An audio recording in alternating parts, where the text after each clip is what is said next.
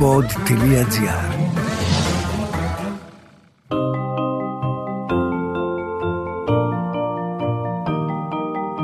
Τι κάνουν οι συγγραφείς όταν δεν γράφουν βιβλία, πού συναντούν τους ήρωές τους; Ο Βενιαμίν Φραγκλίνος είχε πει πως ο συγγραφέας είτε γράφει κάτι που αξίζει να διαβαστεί, είτε κάνει κάτι που αξίζει να γραφτεί. Ας ανακαλύψουμε μαζί τον άνθρωπο πίσω από το βιβλίο στο podcast «Συγγραφής εκτός βιβλίων» με την Κυριακή Μπεϊόγλου.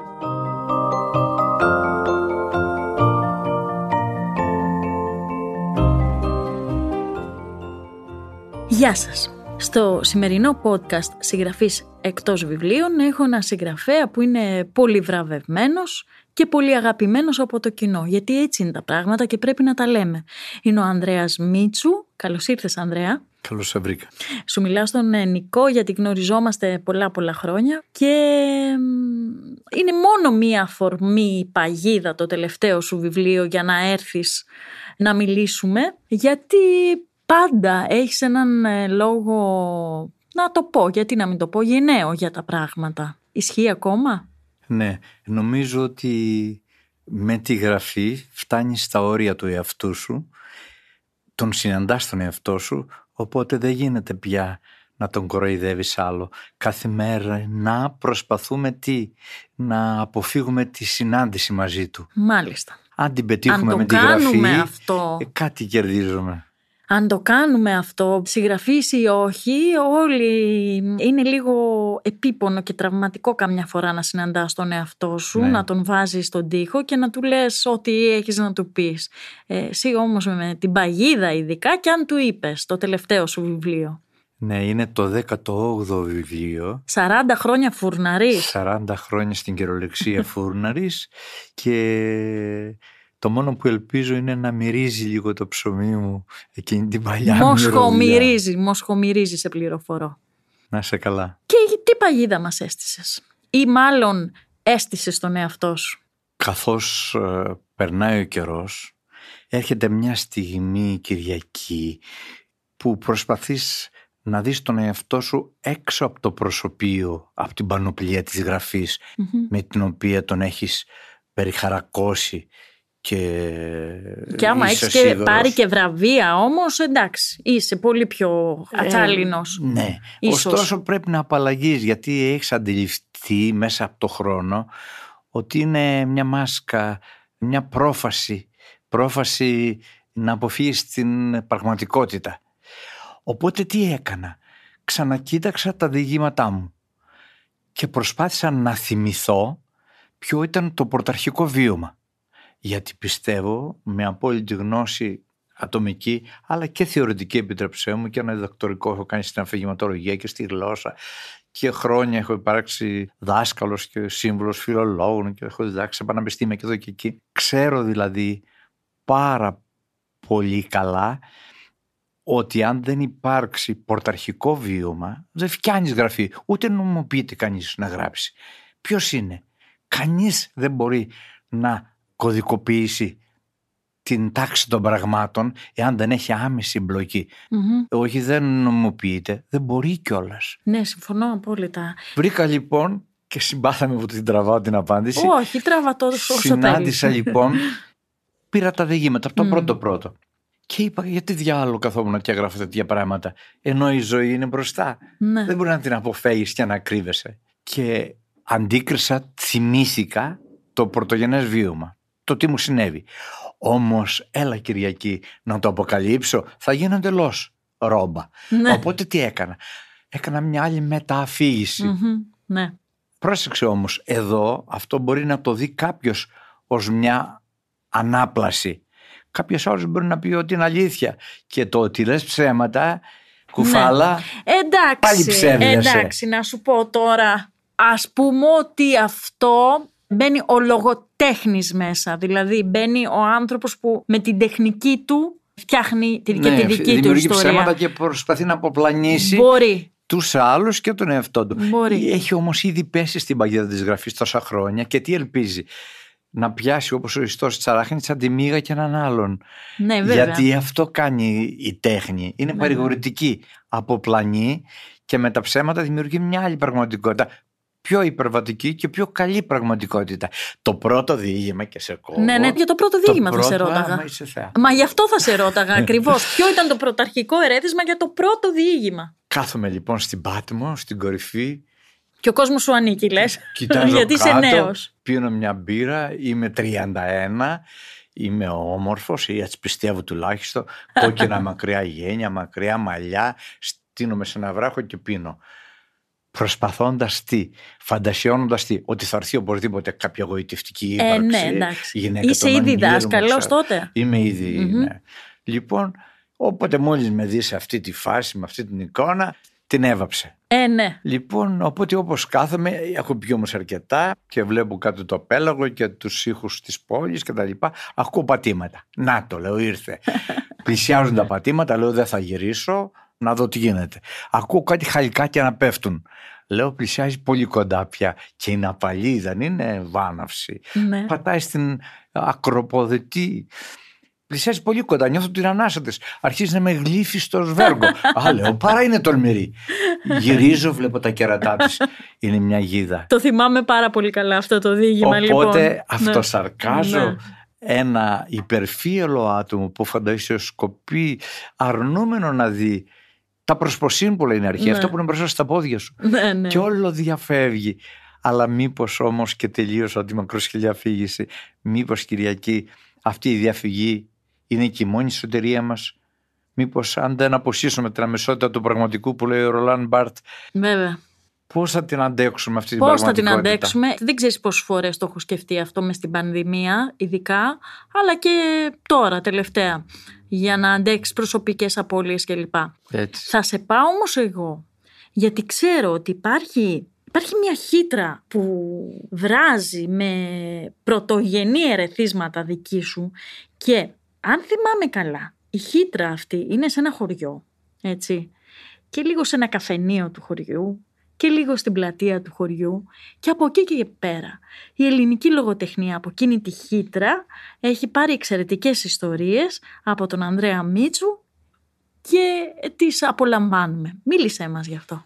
Η αλήθεια είναι ότι κατάγομαι από ένα ορεινό χωριό, το Χαλκιόπουλο της επαρχίας Βάλτου, κοντά στην Ευρυτανία. Ορεινό μέρος.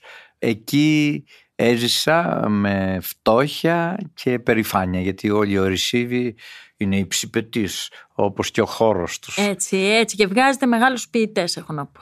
Από το χωριό μου, αν είναι δυνατόν, Όχι από το βγήκε χωριό ο Κώστας σου. Χαντζόπουλος, Α, ναι, ναι, βέβαια. ο Γιώργος Δροσίνης Ε, από εκεί να κατα... Ο οποίος είναι αγαπημένος μου ποιητής ο Γιώργος Δροσίνης έχω να και σου πω. καλός πεζογράφος. Έτσι. Και ξέρεις τι γίνεται. Είναι ένα άγριο μέρος, ένας ε, τόπος ελάχιστος, το ελάχιστα σπίτια έχουν απομείνει. Εν πάση περιπτώσει ξεκινάω από εκεί, όμως πρόσεξε, δεν χρησιμοποιώ την τοπιολαλιά, όλη Όχι. αυτή, μάλιστα μου είναι αντιπαθής αυτή η στροφή προς τη λαογραφία. Θεωρώ ότι δεν έχει σχέση με τη λογοτεχνία, παρά είναι μια χρήση. Εντάξει, κάποιοι το κάνουν πάρα πολύ επιτυχημένα όπως ο Σωτήρης Δημητρίου. Ναι, άλλοι το κάνουν, άλλοι πέφτουν στην παγίδα Έτσι, έτσι, άλλοι πέφτουν, αυτής ναι, της ναι, ναι. ντοπιολαλιάς και το κάνουν αυτό σκοπό. Το μόνο που έχω να πω για τους χωριάτες, για τους χωρικούς, για- τι καταθέτω, τι έχω ψάξει εγώ; Την περηφάνεια τους μεν, αλλά πιο πολύ τη μοχθηρία τους. Πιστεύω ότι οι χωριάτες είναι μοχθηροί στη ρίζα τους. Μμμ. Αυτές τις σκηνές της Φταίει ο μο- τόπος, της μο- λες. Φταίει Η ο επιβίωση. μικρός τόπος, η επιβίωση, ο φθόνος που αναπτύσσεται Ναι. μεταξύ εκείνου που ίσως νομίζουν ότι Κατσίκα του διαφεύγει γείτονα. από την να- κοινή μιζέρια. Να πεθάνει.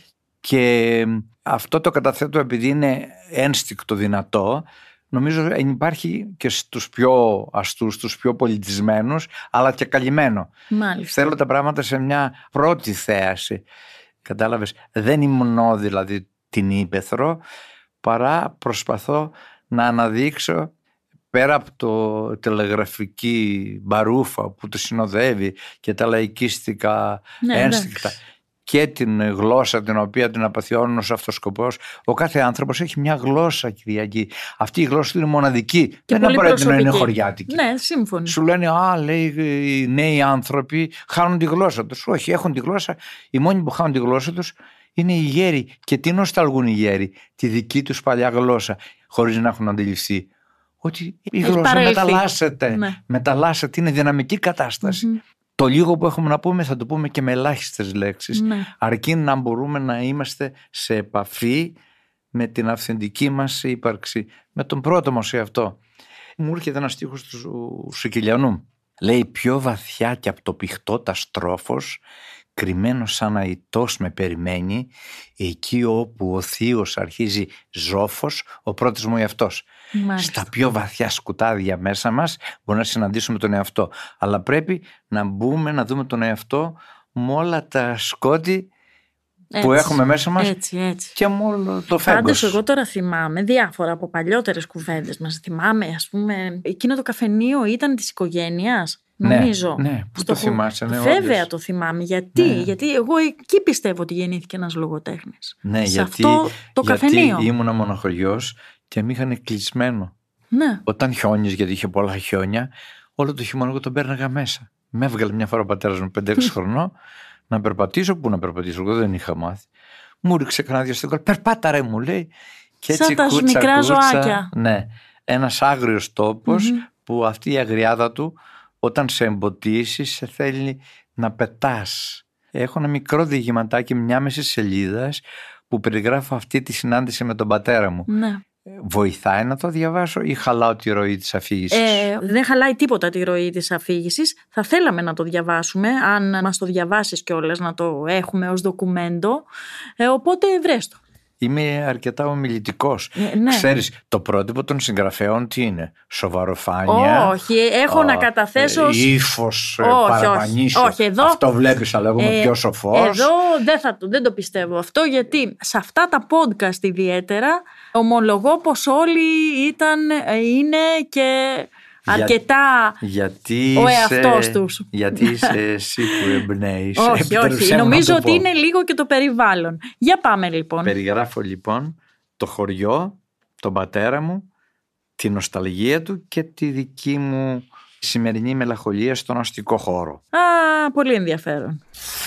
Το πουλί φοβόταν να βγει έξω. Αισθανόταν πως δεν είχε ξυπνήσει ολόκληρο το μυαλό του, ότι ένας θάλαμος του παρέμεινε ακόμα σκοτεινός. Και μέσα στο στομάχι του σαν να είχε καταπιεί μια πέτρα. Τη νύχτα, ώρες ατέλειωτες, ονειρευόντανε πως ήταν πουλί. Σηκώθηκε πολύ πρωί, πλήθηκε και ενώ βρισκόταν στην τουαλέτα, πρόσεξε από μακριά κάτι μαυράδια πάνω στο μαξιλάρι του. Περίεργος πήγε κοντά και διαπίστωσε ότι έμοιαζαν με περιτώματα πουλιών, πως ήταν κουτσουλιές. Κάθισε στο κρεβάτι, έπιασε σφιχτά με τα δυο χέρια το κεφάλι του και έμενε ακίνητος. Ήθελε να βρει μια λογική εξήγηση. Δεν έπρεπε να τρελαθεί. Μετά από πολλή ώρα αποφάσισε να σηκωθεί και να βγει. Όλη τη μέρα όμως προσπαθούσε να βρει τι σόι πουλί ήταν. Είπε θα συμφιλειωθώ με τούτη την ιδέα αν θέλω να γλιτώσω. Θα αποδεχθώ αυτό που συνέβη. Τη νέα πραγματικότητα. Λοιπόν ναι είμαι ένα πουλί παραδέχτηκε καθώς περπατούσε και σκεφτόταν διάφορα πτηνά. Έψαχνε να βρει τι ακριβώς πουλί ήταν. Αλλά κανένα δεν το έκανε. Το βράδυ βρέθηκε μόνος σε υπόγειο σινεμά, στο Άστι, στην πλατεία Κοραή. Και εκεί κατάλαβε πως ήταν χελιδόνι. Είχε μπει ήδη ο χειμώνας. Φεύγαν τα τελευταία αποδημητικά. Έπρεπε κι αυτός να μεταναστεύσει. Θυμήθηκε τον πατέρα του στο ρενό χωριό του, όπως δένανε μαζί μια κόκκινη κλωστή στο πόδι ενός χελιδονιού λίγο πριν εκείνο αποδημήσει. Θα ήταν πέντε χρονών παιδί και πως το ίδιο χελιδόνι επέστρεφε την επόμενη άνοιξη με την κόκκινη κλωστή τυλιγμένη γύρω στο παδαράκι του. Γέλασε δυνατά μέσα στο σινεμά. Είχε μείνει μόνος στην αίθουσα, ο τελευταίος. Πήγε δίπλα ακριβώς από την οθόνη και κοίταζε περίεργος τη σκιά ενός μεγάλου πουλιού πάνω στον τοίχο. Δεν ήταν χιλιδόνι, έμοιαζε μάλλον σαν δικέφαλος αητός ή κάτι σαν το μυθικό φίνικα. Ο υπάλληλος τον πλησίασε φοβισμένος. Τελείωσε η προβολή, ψιθύρισε. Αυτός του δείξε το πουλί στον τοίχο. Ο ταξιθέτης δεν φαινόταν να βλέπει τίποτα. Σκιά πουλιού χωρίς πουλί, του εξήγησε και βγήκε από το υπόγειο σινεμά. Την επόμενη σηκώθηκε και έφυγε από το σπίτι του. Εγκατέλειψε την οικογένεια.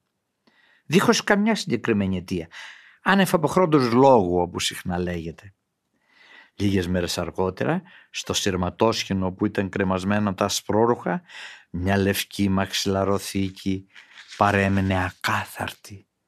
Την έφερε πολύ κοντά στα μάτια της η γυναίκα του, καθώς μάζευε τα πλημμένα ρούχα, την κοίταξε περίεργη και την πέταξε εκνευρισμένη στον κάδο των σκουπιδιών. Το συνήθιζε από παλιά να απαλλάσσεται οριστικά από ότι δεν έπαιρνε βελτίωση και της ήταν πια άχρηστο. Ναι, νομίζω αφορά πολλούς ανθρώπους αυτή η ιστορία.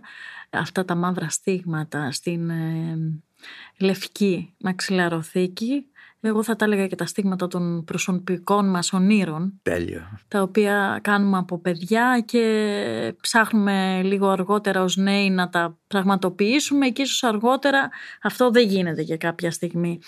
Ωστόσο δεν ξέρω αν εσύ μετά από 40 χρόνια λογοτεχνίας και ενασχόλησης με τα γράμματα θεωρείς πως ε, έχουν λευκαθεί τα μαύρα στίγματα; Όχι, ίσα ίσα μαζεύονται περισσότερα. Αλήθεια. Προσπαθώ να ξεπλύνω ή να ξεπληθώ. Όπως ε, βλέπεις, εσύ τουλάχιστον μπορείς να δεις, γιατί πάντα υπάρχει ο προσδοκόμενος αναγνώστης. Υπάρχει ο ιδιαίτερος αναγνώστης. Οι περισσότεροι βλέπουν ότι οι ίδιοι Οι περισσότεροι αναγνώστες απλώς θέλουν να κολακεύονται οι βεβαιότητές τους. Εξού και τα best seller. Ότι τους Καλά, ναι, κολακεύουν ναι, αυτό ναι. που έχουν. Μιλάω Λοιπόν, εγώ ενώ ξεπλένω με ένα υπενικτικό τρόπο, ξεπλένω σε εισαγωγικά, καταθέτω δηλαδή τη δική μου αλήθεια, όσο τη κάβεις την αλήθεια, τόσο βλέπεις και άλλα στίγματα. Αυτή είναι η επίμονη προσπάθεια του συγγραφέα να ξεπληθεί μέσα του, να αποκαθαρθεί και είναι μια μάτια προσπάθεια και ωστόσο είναι εγωιτευτική η διαδικασία mm-hmm. της δικής του αποπλάνησης αλλά και του πιθανού αναγνώστη που θα τον αγαπήσει για ένα διάστημα. Έκανα χρόνια δημιουργική γραφή ναι. και στο ΕΚΕΒ και εδώ και στο Πανεπιστήμιο. Αγαπιόμουν με τους μαθητές μέχρι που οι ίδιοι αρχίζαν να βγάζουν βιβλία. Τότε πάβαν να με αγαπάνε. Ε, ναι, πρέπει να κάνει κανείς την πατροκτονία του. Πρέπει όμως να κάνουν οι νεότεροι πατροκτονίες για να προχωρήσουν. Ναι. Διότι αλλιώς δεν μπορούν να το ναι, διαχειριστούν. Ναι, θέλω να πω ότι και αυτή η διαδικασία της γραφής ό,τι αξίζει είναι, όπως το λέει ο Καβάφης, η πορεία είναι. Καλά, σίγουρα. Το ταξίδι, το, μεγάλο ταξίδι.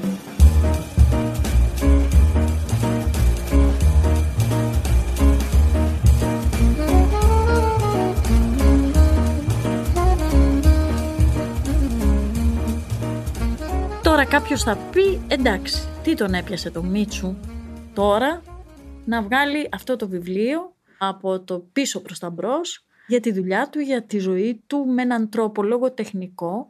Τι τον έπιασε τώρα; Διαπίστωσα καθώς διάβαζα παλιά διηγήματα ή καινούρια που εμπεριέχονται ή μυθιστορήματα διαπίστωσα το εξής ότι μέσα από αυτή την προσπάθεια ερμηνείας είχα ήδη εμπλακεί και καθαστεί ένας αφηγημάτικος ήρωας. Δηλαδή κατάλαβα ξαφνικά ότι αυτό που γράφω είναι ένα καινούριο μυθιστόρημα ένιωθα για τον εαυτό μου έναν τρόμο, μια λύπη, ένα φόβο που το πάει ο τύπος. Ο αφηγητής έφευγε από μένα, από το εγώ, το δικό μου εγώ, γινόταν ένας αυτόνομος που σαν ε, εξεγερμένος έφηβος ήθελα να μου φύγει, εγώ πρέπει να τον πιάσω γιατί μετέφερε και εμένα μαζί. Γι' αυτό περιγράφω στο βιβλίο όχι μόνο το βίωμα, αλλά και την υποδοχή του βιβλίου, την κριτική το πώς ναι. το δέχτηκε η κριτική, το πώς το δέχτηκαν οι δημοσιογράφοι. Αυτό είναι σημαντικό, διότι μπαίνω σε ένα κοινωνικό γίγνεσθε, σε ένα χώρο, σε ένα συνάφι το οποίο μπορεί να το λένε πολλοί, αλλά εγώ το εννοώ. Δεν έχω άμεση σχέση. Τους αγαπώ, πιθανώς άλλους, άλλους δεν συμπαθώ, αλλά δεν μου είναι βολικό να βολευτώ σε αυτή την ναι. κατάσταση. Γιατί ένας πραγματικός καλλιτέχνης πρέπει να είναι ανατρεπτικός και κοινωνικά και πολιτικά. Κάποτε, αν θυμάμαι καλά λοιπόν, τώρα που το έπεσε αυτό, είχαμε ζητήσει πάρα πολύ για, το... για την αναρχία. Ναι. Για την φιλοσοφική διάσταση της αναρχίας. Ανακαλώ τη μνήμη σου και θέλω να μου ξαναπείς την άποψή σου. Κοίταξε να δεις. Το έργο... Και για το ρόλο του ναι, καλλιτέχνη. Ναι, πολύ ωραίο. Το έργο τέχνης ανατρέπει βεβαιότητες. τι κάνει, επισημαίνει το διαφορετικό. Αυτό το οποίο η κοινή λογική το καταπολεμάει. Διότι η τυπική αστική λογική, άμα θες, όταν δει κάτι που είναι έξω από τις νόρμες του, τι κάνει, το πολεμάει. Mm-hmm. Α, αυτός είναι χοντρός, αυτός είναι κοντός, αυτός έχει την τάδε σεξουαλική προτίμηση ή έχει την τάδε ιδεολογία. Τι κάνει, δουλεύει με κλισέ, με βεβαιότητες. Ο καλλιτέχνης δεν μπορεί παρά να είναι ανατρεπτικός, αναρχικός βεβαίως. Τι, να θέλει να δημιουργήσει έναν άλλο κόσμο στα επίπεδα όχι του άμεσου και του πραγματοποιημένου και του υπαρκτού, αλλά του ονειρικού. Τι κάνει λοιπόν, προτείνει μια άλλη αισθητική Τι προτείνει, έναν άλλο κόσμο. Όμως δεν το προτείνει με τρόπο καθαρό ώστε να μπορεί ο πάσα ένας να το δει αυτό. Γιατί, Γιατί είμαστε ήδη μέσα στο καλούπι ενός στο συστήματος. Σύστημα. Ναι. Ε, για να τα και λέμε η λογική πιο... μας. Ομά, και δεν τα χρειάζεται πράγματα. να πεις ότι εγώ να καταγγείλεις, να φωνάξεις. Όχι. Μπορεί να φωνάξεις και να είσαι ο πιο συμβατικός. Μπορεί να ανήκει στον τάδι χώρο και να είσαι ε, φρικτός. Άκουγα σήμερα πρωί-πρωί από τον καλύτερο ραδιοφωνικό σταθμό, να μην τον αναφέρω, Okay. τον υπαριθμό ένα ξέρω εγώ, άνοιξε το ραδιόφωνο γιατί βάζει πολύ ωραία τραγούδια και άκουγα. Ο Νίκος Γκατσός Ο Νίκος Γκατσός. ναι, και είχε ένα Γελάω μελιστάλακτο απ' τη- ύφος. Είναι πι- Ένα πολύ τρυφερό, έλεγε Θα πεθάνω, θα την ερωτευτώ αυτή την εκφωνήτρια. Και δεν τον ήξερα τον Γκάτσο. Τον χρησιμοποιούσε όμως. Έλεγε Ο Νίκος Γκατσός. Ο Νίκος Γκατσός. Και λέω Δεν αντέχω. Συγγνώμη, ρε, αλλά γάμο του μου». οργίζομαι τώρα. Και που εγώ το πω οργίστηκα αυτό. και κακώς βγάζω αυτή την οργή, διότι είπαμε ότι ο συγγραφέας πρέπει να είναι τι, συγκρατημένος και σοβαρός. Ναι, ναι, διαφωνώ. Διαφωνώ. Και πραγματικά. Τον αυτομετρισμό μας Ακριβώς. καταθέτουμε. Αν αυτό έχουν κάνει αυτά τα podcast, Όποιος σε μπορεί να μας πληροφορώ αγαπήσει, ότι μα αγαπάει. ακριβώς. Όποιος θέλει να μας Νομίζω μουτζώσει, να μα ότι μουτζώσει. η, η πανδημία ήταν ένα ισχυρό μάθημα για πολλούς Για πολλούς. ε, και για τον αρκισισμό μας. Ε, και για τον ορκισμό μας και ανέδειξε τι κατά τη γνώμη μου Κυριακή ε, μια απίστευτη φαλοκρατία το τι κτηνώδεις συμπεριφορές ανδρών που ήταν ανυποψία Απόντες. στο να το φανταστείς Ναι, ναι. βγάλανε Ναι, ναι. διότι ο μικρός χώρος Βέβαια. σε οδηγούσε στην αρχαίγονη φύση σου. Τώρα φαντάζομαι και δεν μπορώ παρά να το κουβεντιάσουμε ότι μιλάς για τις γυναικοκτονίες, έτσι. τις γυναικοκτονίες και τις Κακοποιητικές, καθημερινές γνώσεις που ε, έχω συμπεριφορές. ανθρώπων που δεν του περίμενα πουθενά Ναι. με κανέναν τρόπο να βγάζουν τέτοια βαναυσότητα. Η άμεση επαφή χωρίς προφάσεις σε ένα χώρο, σε έναν τόπο, γιατί πώς το λέει ο Χάιντιγκερ, ο τόπος αναδεικνύει την υπόσταση των ανθρώπων. Βέβαια, συμφωνώ. Δηλαδή, χωρίς έναν Ναι, τόπο ναι, δεν βέβαια. είσαι ο Ανδρέας. Εννοείται. Με έβαλες, μόλις ξεκίνησα, με έβαλες στο Χαλκιόπουλο. Εκεί υφίσταμαι. Εκεί αναπτύσσω. Ένα δωμάτιο μικρό σου δίνει τη δυνατότητα να αναπτυχθείς μέσα σε αυτόν τον χώρο, να το κατακτήσεις και να υποστασιοποιηθείς ως άτομο. Ε, λοιπόν, εκεί αναδείχθηκε μια κτηνοδία. Συνήθως εκ μέρους των ανδρών. Ε, Κατά κύριο Ναι, ε, λόγο. ε, αυτό και δεί- φάνηκε. δείχνει λίγο και την καταγωγή της κουλτούρας μας αρκετά, έτσι. έτσι. Αλλά πέρα από αυτό, αυτά που έγιναν είναι πολύ πραγματικά και δεν τα διαβάζουμε σε ένα βιβλίο Έτσι. του Ανδρέα Μίτσου, ας πούμε, για το που έχεις, ε, εσύ έχεις γράψει και ιστορίες πολλές που αναφέρονται σε τέτοιου είδους ε, Ναι. γεγονότα. Τώρα προσπαθώ να ανακαλέσω στη Ναι, μνήμη πάρα μου. πολύ. Ούτως ή άλλως είναι 150 διηγήματα Ναι. και, και 8 μυθιστορήματα. Και, αυ- και σε απασχολούν και οι Λεφτά γυναικοί συλλογές. χαρακτήρες πάρα πολύ, τους οποίους Ναι. σου έχει στήσει με υλικά, φαντάζομαι... Ξέρεις Κυριακή, ο συγγραφέας δεν είναι άντρας. Πιο πολύ γυναίκα. Α τον πω ένας άγγελος. Διότι πρέπει να είναι. Διότι τι κάνει, αποποιείται την ε, συνειδητή ταυτότητά του, την εγνωσμένη, εν πάση περιπτώσει, την αποτυπωμένη και τι προσπαθεί να την υπερβεί. Και γι' αυτό ακριβώς δεν μπορούμε να το χαρακτηρίζουμε. Εγώ γράφω στα περισσότερα με γυναική έγγραφη. Εντάξει, Ε, μου πάει γυναικεία, πιο πολύ. γυναικ- εννοείς ε, μέσω, εκφράσεις μέσω ενός γυναικείου χαρακτήρα. Ναι, ναι, Α, με ε, γυναικείο. Σε πρώτο πρόσωπο μιλάω ως γυναίκα. Αυτό τι δείχνει; Ότι εμπιστεύομαι καλύτερα τον γυναικείο λόγο, ας τον πω γυναικείο λόγο, όχι βεβαίως, μην παραξηγηθώ, Ναι. αυτό τον ιστερικό λόγο, τον Ε, δεν είναι καταγγελτικό. αυτό. Δεν είναι Αυτός δεν αυτό. είναι γυναικείος λόγος, Δεν αυτός είναι, είναι αυτό. καθαρά φαλοκρατικός Έτσι, λόγος. δεν είναι αυτό. Τώρα όμως Ούτε τη συνθηματολογία. θα σε πάω και σε έναν άντρα. Θα σε πάω σε έναν άντρα πολύ αγαπημένο στο κοινό, τον κύριο Επισκοπάκη. Επισκοπάκης. Λοιπόν, πες μου ποιο ήταν το πρωταρχικό ερέθισμα για αυτό σου το Ερέθισμα. βιβλίο; Ναι, είχα χωρίσει από μια γυναίκα που ήμουν ερωτευμένος, πολύ ερωτευμένος και ε, βίωνα τη θλίψη της απώλειας και στέκομαι μια μέρα στον καθρέφτη Και έπιασε τον εαυτό μου να χαμογελάει όπως εκείνη. Τρελάθηκα, λέω τι γίνεται, αυτό δεν είναι δικό μου χαμόγελο. Και μετά την επόμενη μέρα άρχισα να ψευδίζω. Η γυναίκα αυτή ήταν ψευδή. Ναι. Ψεύδιζε. Έπαθα έναν πανικό. Και έπλασα αυτόν τον ήρωα τον κύριο Επισκοπάκη τι, να συνταυτίζεται με τη γυναίκα που αγάπησε, να προσπαθεί να την ανακαλέσει, οπότε εκεί και φόνοι γίνονται και εγκλήματα και θυμάσαι το, το έκανα και θεατρικό. Βέβαια, με τον ε, με Μάινα. Το Στέλιο, το με το Μάινα. Στέλιο, το οποίο ήταν καταπληκτική Ναι. παράσταση. Και ήταν καταπληκτικός ο Στέλιος. Δεν ξέρω αν εσύ πο- έμεινες ευχαριστημένος. Πολύ ωραίος και ιδιαίτερα με συγκίνησε ο Κώστας, ε, όχι σταμάτησε το όνομά μου, λυπάμαι, ένας υπέροχος ηθοποιός Δεν που πειράζει. πήρε και το βραβείο εκείνης της χρονιάς του Κάρλο Κούν. Ναι. Τον έχω Δεν το Κώστα. θυμάμαι κι εγώ τώρα. Απροετοίμαστοι βρεθήκαμε και οι δύο. εγώ- δεν ε, δεν στο πειράζει. αυθόρμητο Δεν μιλάμε. πειράζει. Εντάξει, δεν πειράζει. Ναι. Θα το αφήσουμε τώρα με ένα ερωτηματικό να το ψάξει ο κόσμος. Ποιος Πήρε το βραβείο Κούν εκείνη τη χρονιά. Πάντως ο κύριος Επισκοπάκης είπε κάτι διαφορετικό στο κοινό.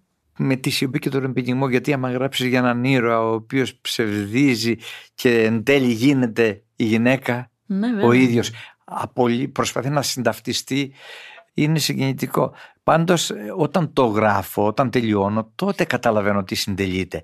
Δεν βάζω δηλαδή το μυαλό μου για να πω θα γράψω για την Κυριακή η οποία έκανε εκείνο το άλλο και το παράλληλο και κατέληξε. Ε, ίσως δεν έχω τόσο μυαλό. Ξεκινάω από μια εικόνα, από ένα συνέστημα, μ, μεταμορφώνεται σε εικόνα και πρέπει να απαλλαγώ από αυτή γιατί μου κάνει ολοκληρωτική κατοχή και μπορεί να με καταλύσει. Είναι πολύ βία. Χάνω τον ύπνο μου, υδρώνω, υποφέρω. Αυτά τραβάνε οι συγγραφείς λοιπόν. Αυτά είναι. Έτσι για να μπούμε λίγο Τώρα και τι στο... τα εξομολογούμε και αυτά στο- δημόσια. Α, πίστεψε Θα με με, πάρουν έχει μισή για ακούσει, παλαβό. πίστεψε με, έχει ακούσει αυτό το τραπέζι πολλά πολλά. Που αυτά Γιατί δεν είναι διαχειρίζομαι τίποτα. και το θέμα της τρέλας μέσα. Ε, εντάξει, Πού- δεν πού υπάρχει. είναι τα όρια. Σε όλους μας δεν υπάρχει μία δόση που δεν θέλει, μία δόση, ένα κομμάτι μας που δεν θέλει να είναι απολύτως λογικό, γιατί ο έρωτας είναι λογικός. Όχι με τίποτα. Άμα είναι έρωτας δεν δεν είναι η λογικός. πρώτη με- ε, παράλογη Πράξη που μας σώζει. Ναι, αλλά είναι μια πράξη τρέλαση. η αυ- η- Ότι Ναι. θέτει σε αυτόν στη διάθεση του άλλου. Ναι. Και Δεν η είναι. τρέλα είναι η ανώτατη μορφή υπέρβασης. Το να φύγεις σε μια καθιστική κατάσταση από μια ριζωμένη πραγματικότητα και να την Εννοείται. υπερβείς, τι δείχνει, γενναιότητα. Βέβαια, Βεβαίως δείχνει. είναι παράλογο, αλλά αλλήμωνο με τη λογική.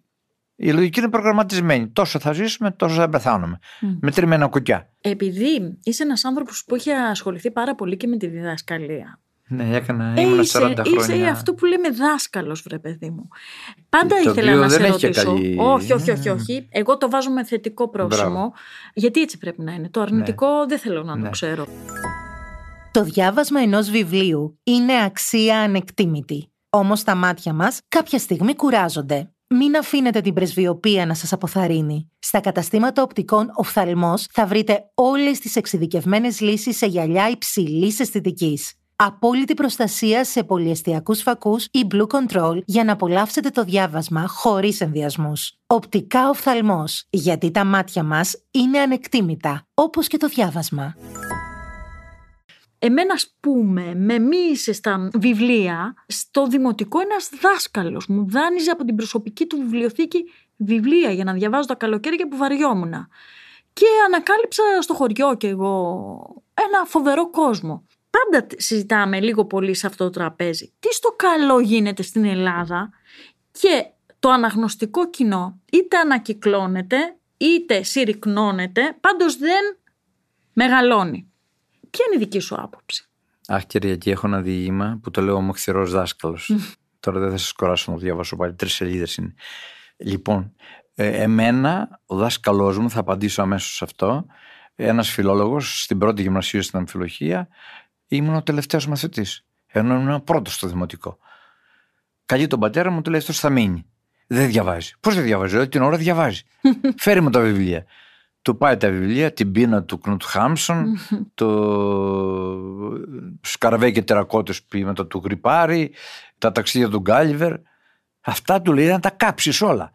Τα μάζεψε ο πατέρας μου όλα στην ε, αυλή Σοβαρά του. μιλάς τώρα. Βεβαίως. Και Πω. το, το έχω στη- Τι τα, τραυματική. περι- τα καταβρέχει με βεντζίν και τους βάζει φωτιά. κατάσταση. Αρχίζω εγώ να σκούζω διότι ήταν η, η μόνη διαφυγή μου και η μόνη σωτηρία μου.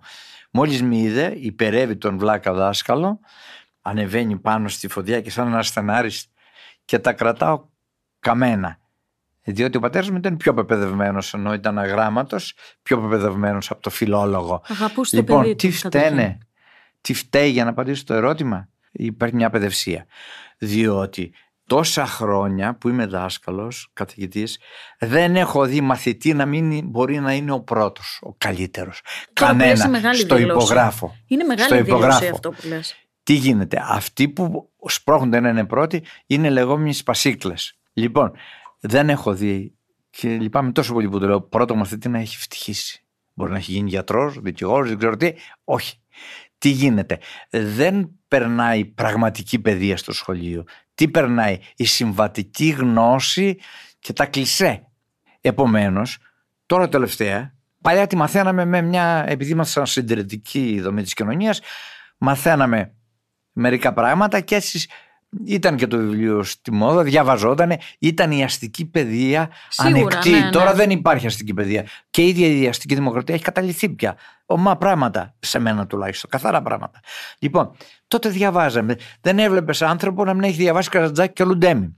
Ε, ό,τι καταλάβαινε βέβαια. Βέβαια. Βεβαίως έρχονταν οι δάσκαλοι και λέγανε Έτσι πρέπει να κάνεις το σωστό, έτσι το λάθος. Άμα δεν τους άρεσε ο Καζαντζάκη, τον ε, αφορίζανε, ότι κάνανε τον παπαδαριό και ούτω καθεξής. Πρόσεξε όμως, τώρα τα νέα παιδιά που είναι πιο έξυπνα σου λένε γιατί να διαβάσω; Ναι, εγώ δεν διαβάζω. Εγώ, εμένα υπάρχουν άτομα που με αγαπάνε. Τους λέω πάρει το βιβλίο μου, Αντρέα μου. Εγώ δεν διαβάζω. Είναι τρο... Δεν εγώ τον έχουν ακούω και εγώ καμιά αυτό, ντροπή, τρελαίνομαι. καμιά συστολή. Μα δεν έχεις ανάγκη να διαβρύνει. Όχι, μου λέει. Μα είσαι όλα βέβαιος. Ναι, δημιουργούνται βεβαιότητες. Δεν υπάρχει σχολείο που να λειτουργεί ουσιαστικά ώστε να έχουν ερωτευτεί οι μαθητές και να έχουν φύγει από τις συμβάσεις. Μμμ. Αλλά τι κάνουν, λειτουργούν με συνθήματα. Οι δάσκαλοι έχουν στην πλειοψηφία τους συμβατική αντίληψη των πραγμάτων διότι και οι ίδιοι είναι δάσκαλοι, είναι αγράμματοι. Δηλαδή, εγώ έβγαλα τη φιλολογία στα Γιάννενα και στην Αθήνα, έτσι. Τελειώναμε τη γνώση μας στη λογοτεχνία, σε παρακαλώ, στον Παλαμά στην Αθήνα. Ναι. Λοιπόν, στον Παλαμά, δηλαδή πατρίδα, Αντωνίζου, Α, Ου, ή ξέρω εγώ. Δεν θέλω εντελώς να τον αποδομήσω τον Παλαμά, Εντάξει. αλλά όλοι αυτοί. Εντάξει, οι- είναι σημαντικό. ο είναι Απόεχος, πιο ένας πολύ πολύ, κρατικός, πολύ εν πάση περιπτώσει. σημαντικός Έλληνας ποιητής. Εγώ δεν ε, προσκυνώ τόσο τους πανεπιστημιακούς και την παλαμική γραφή.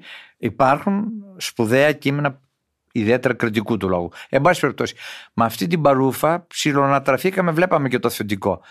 Τα νέα παιδιά όμως πρέπει να τους καταθέσεις ουσιώδη λόγο Ακριβώς. και λόγω έρωτα του σχολείου Ακριβώς. και της γνώσης. Είναι Δεν γητιά, γίνεται βρε αυτό. παιδί μου, είναι γοητεία. αντίσταση αυτό που κάνουν.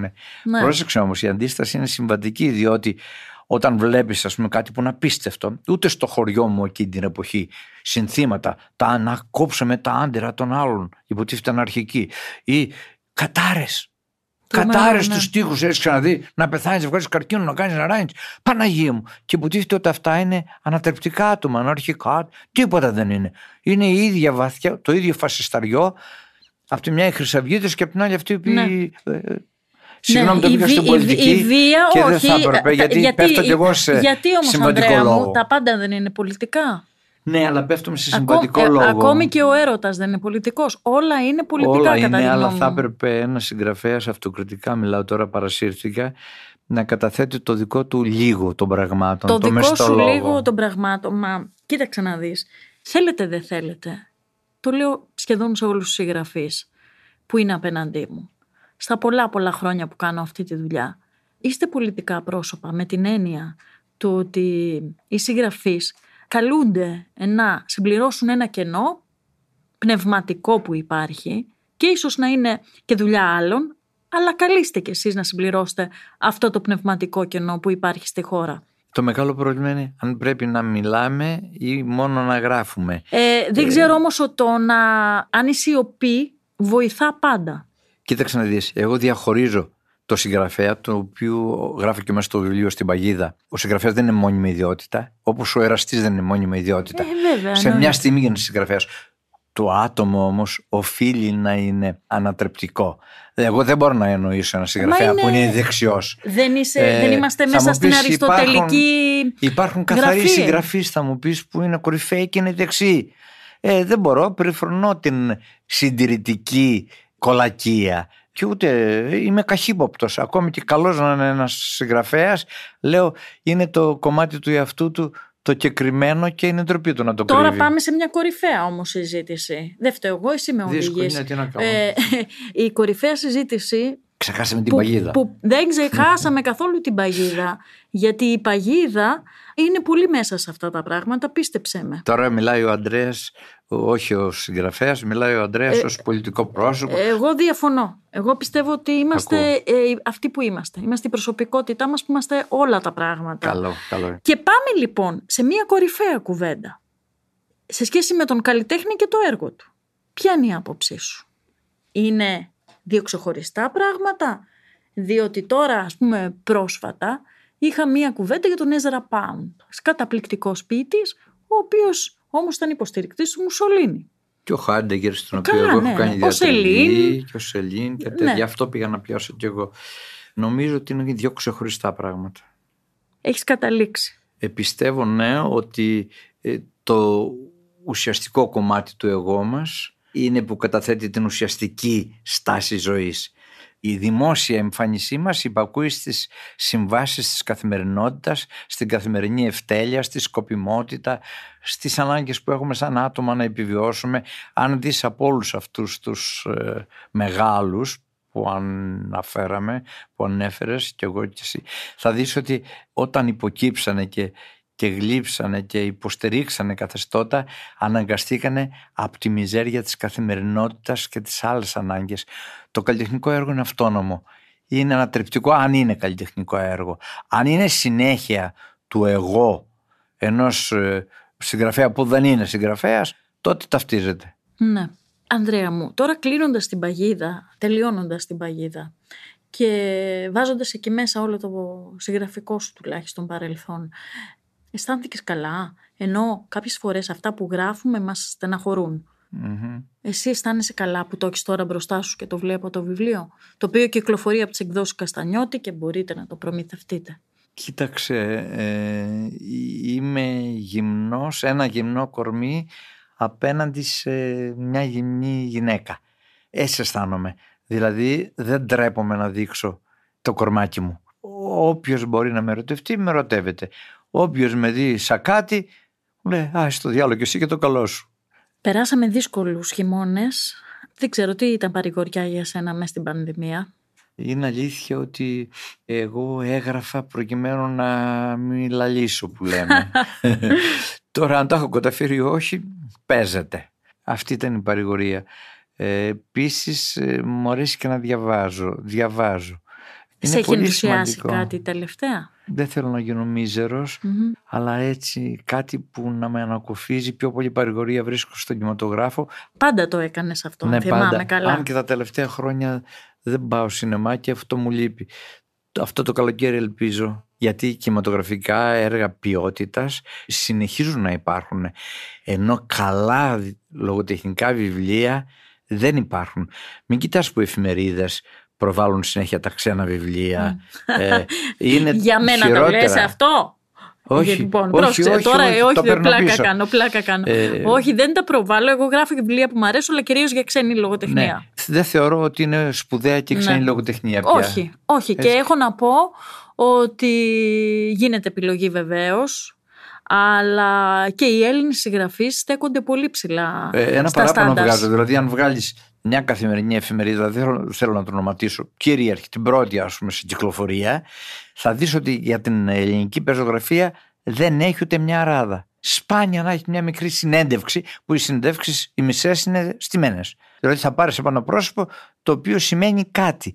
Δεν θα αναδείξεις τη συγγραφική ποιότητα ενός βιβλίου, αλλά θα αναδείξεις το πρόσωπο, την περσόνα του συγγραφέα, ο οποίος σημαίνει κάτι και κοινωνικά και πολιτικά. Η δημοσιογραφία εξακολουθεί να είναι ένα επάγγελμα. Πολύ θα θέλαμε όλοι να είναι κάτι παραπάνω από ένα επάγγελμα και κάποιοι το καταφέρνουν, κάποιοι όχι. Φυσικά, ναι. Ε, Παντού υπάρχουν ε, τα υπέρ και τα κατά και πάντα θα υπάρχει και διαμαρτυρία και ανέρεση και γιατί το αντίπαλο είναι το γλύψιμο. Έτσι, έτσι. Οδεύουμε όμως προς ένα τώρα μύθος ή αλήθεια, φωτεινό ελληνικό καλοκαίρι και δεν ξέρω ποια είναι τα δικά σου σχέδια για αυτό το καλοκαίρι. Έχω ένα σπίτι στην Αύπακτο που έχει ένα πηγάδι, έχει πολλά δέντρα μέσα, είναι παλιό, 120 χρόνων μεγάλο. Καμιά φορά πάω στον πηγάδι και θυμάμαι ένα στίχο του Μαρκόπουλου, του Γιώργου, του φίλου μου που λέει υπάρχει ένα πηγάδι στην αυλή σου και εσύ που με αγνοείς ξεχνάς να με ανασύρεις την επιφάνεια πάλι. Να ένα φοβερό, το, το φοβερό ποίημα του Σεφέρη. Στέκομαι δηλαδή σε αυτόν τον χώρο, στην Άφακτο, είναι κοντά η θάλασσα και πηγαίνω για μπάνιο και ελπίζω αυτούς τους δύο-τρεις μήνες Τέλειο, να παναβρω την τάξη των πραγμάτων, των φαντάζει δικών πραγμάτων. πάρα πολύ ωραίο και φαντάζομαι... Εάν πραγματοθεί. Φαντάζομαι επίσης τι, τι γραψίματα θα έχει δει αυτό η αυλή. Φαντάζομαι. Ναι, κάθομαι και γράφω σαν κακομύρης γιατί ε, εδώ είναι η ζωή. Θα μπορούσα να μην γράφω και να κάνω κάτι καλύτερο. Όχι, όχι παντού είναι η ζωή. Ανδρέα Μίτσου, σε ευχαριστούμε πάρα Εγώ πολύ. Εγώ ευχαριστώ.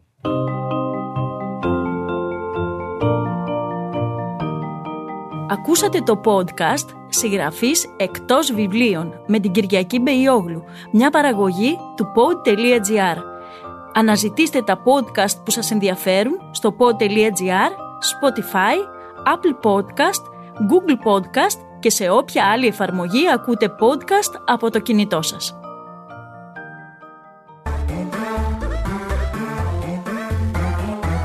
Pod.gr. Το καλό να ακούγεται.